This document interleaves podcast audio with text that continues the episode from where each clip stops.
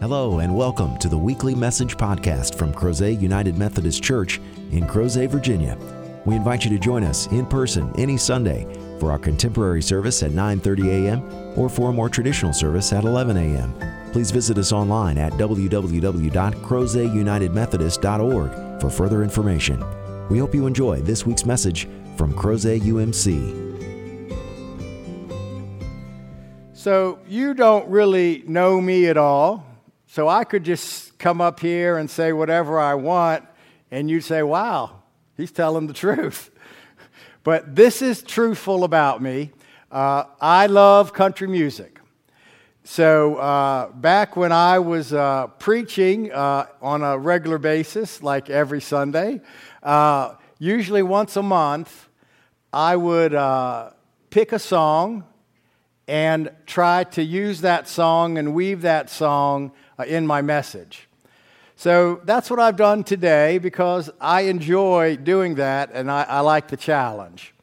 So today, Miranda Lambert, uh, she sings a song entitled The House That Built Me.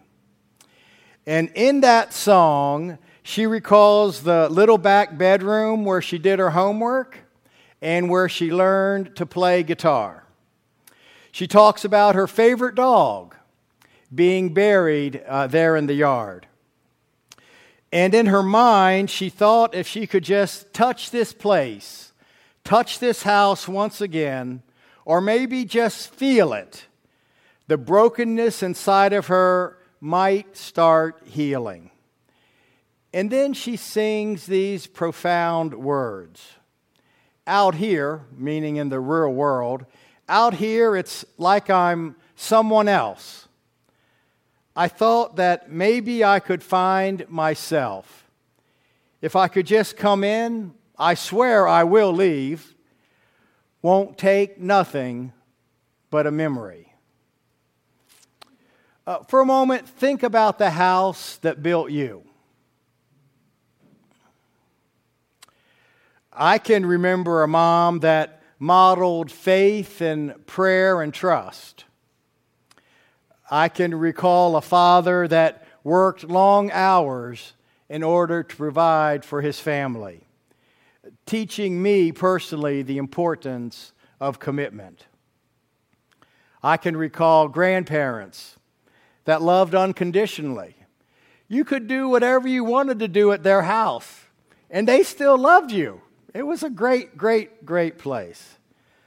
I can remember a local church, just like Crozet United Methodist, that accepted me and encouraged me and loved me every step of the way. I can remember people like Mr. Tassell. Once a month, it was our job, our ministry, to mow the churchyard. Mr. Tassell probably ne- never said a hundred words in his entire life. He was just that kind of an individual. But we bonded together on those Saturday afternoons mowing that lawn. And we had a relationship, a friendship that went way, way beyond mowing some grass. I can remember Mrs. Webb, who taught our kindergarten Sunday school class.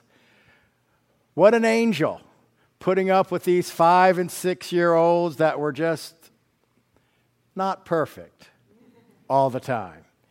And then, probably my favorite, Mr. Lank, a business person working in Washington, D.C. at a lumber mill. But he was our youth leader. He would come and just sit beside you and worship. He would uh, always be there for our sporting events.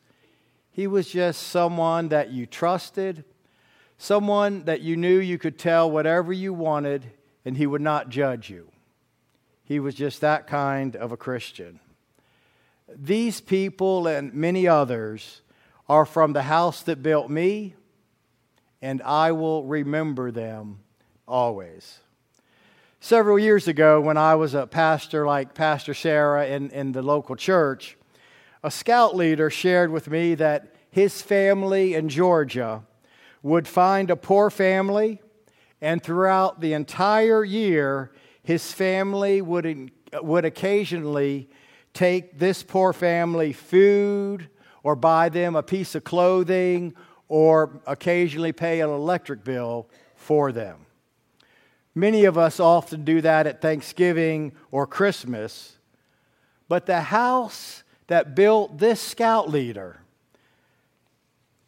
taught him to adopt a family for an entire year, an entire season, and to show God's love and hope to them every single day of the year. Another church member was raised in the church, and eventually he did become a faithful member of the body of Christ. One Sunday afternoon, using his words, he saw three ladies dressed to the hilt with gloves on and hats on, and they were there in a restaurant eating their lunch. He knew that they had to have been to church, and something from inside of him, something that had built in his life, moved him to anonymously pay for their lunch that afternoon. You see, that house that built us it gives us memories, but it also has shaped and formed who we are this day. At this time, I'd like for you to view a video. It's about an Olympic runner named Derek Redmond. I can't watch that without uh, tearing up, and I've seen this video several times. What makes a person injured, in pain, still want to finish the race. You see, the, the house that built this runner, Derek Redmond, was taught him about determination, taught him about not giving up. And then you have a father who comes down and assists him, offering compassion and encouragement to help finish that race. Somehow, this runner remembered all of that back in the past, and that helped him. It affected him in the presence and through his actions of that race that day. The prophet Joshua knew too well about the importance of remembering and about the power that comes from this act of remembrance. This prophet wanted his people to bring 12 stones, one from each tribe, and to build this memorial as a reminder of future generations to what had happened that day in the Jordan. The Jordan was at flood levels but as soon as the priest's feet touched that water's edge, the water from upstream stopped. A miracle, if you will, the scriptures tell us. The entire nation of Israel crossed the Jordan and entered into the promised land. God's healing and redemption for his people continues today the 12 stones that we heard about in the scriptures, the actions of a scout leader and his family, buying someone a lunch, an athlete running a race, the house that built you. These are all memorials.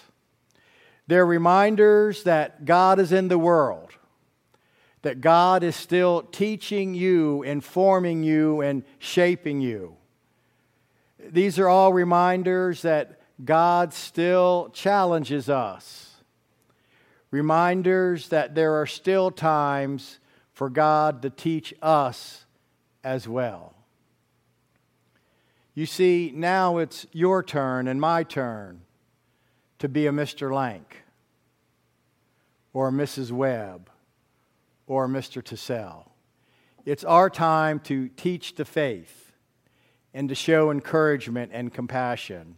It's our time to help others make memories so that they know about those 12 stones, so that they know about the power of God, so that they know that these memorials are true and they mean something to the people of faith.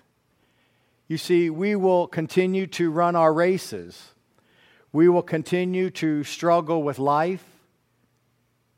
We will know brokenness. We will know the realities of illness and depression. We will see people dying from the addiction of drugs. We will witness firsthand oppression and evil in this world. We will wonder about the future of God's world. We are even wondering right now the future of our United Methodist Church. But these 12 stones, little simple reminders that our actions, from the homes that built us, from the churches that built us, just little memorials through all of this of God's grace and God's love. You, you see the house that built you and the house that built me, totally different houses. We come from different zip codes, but we are all one in God's house. We are God's family. We are a united family, a body of Christ. Thanks be to God. Amen. Thank you again for joining us for this week's podcast. We hope you found the message meaningful, and we invite you to join us in person as we gather for worship at Crozet United Methodist Church every Sunday at 9:30 a.m. and 11 a.m.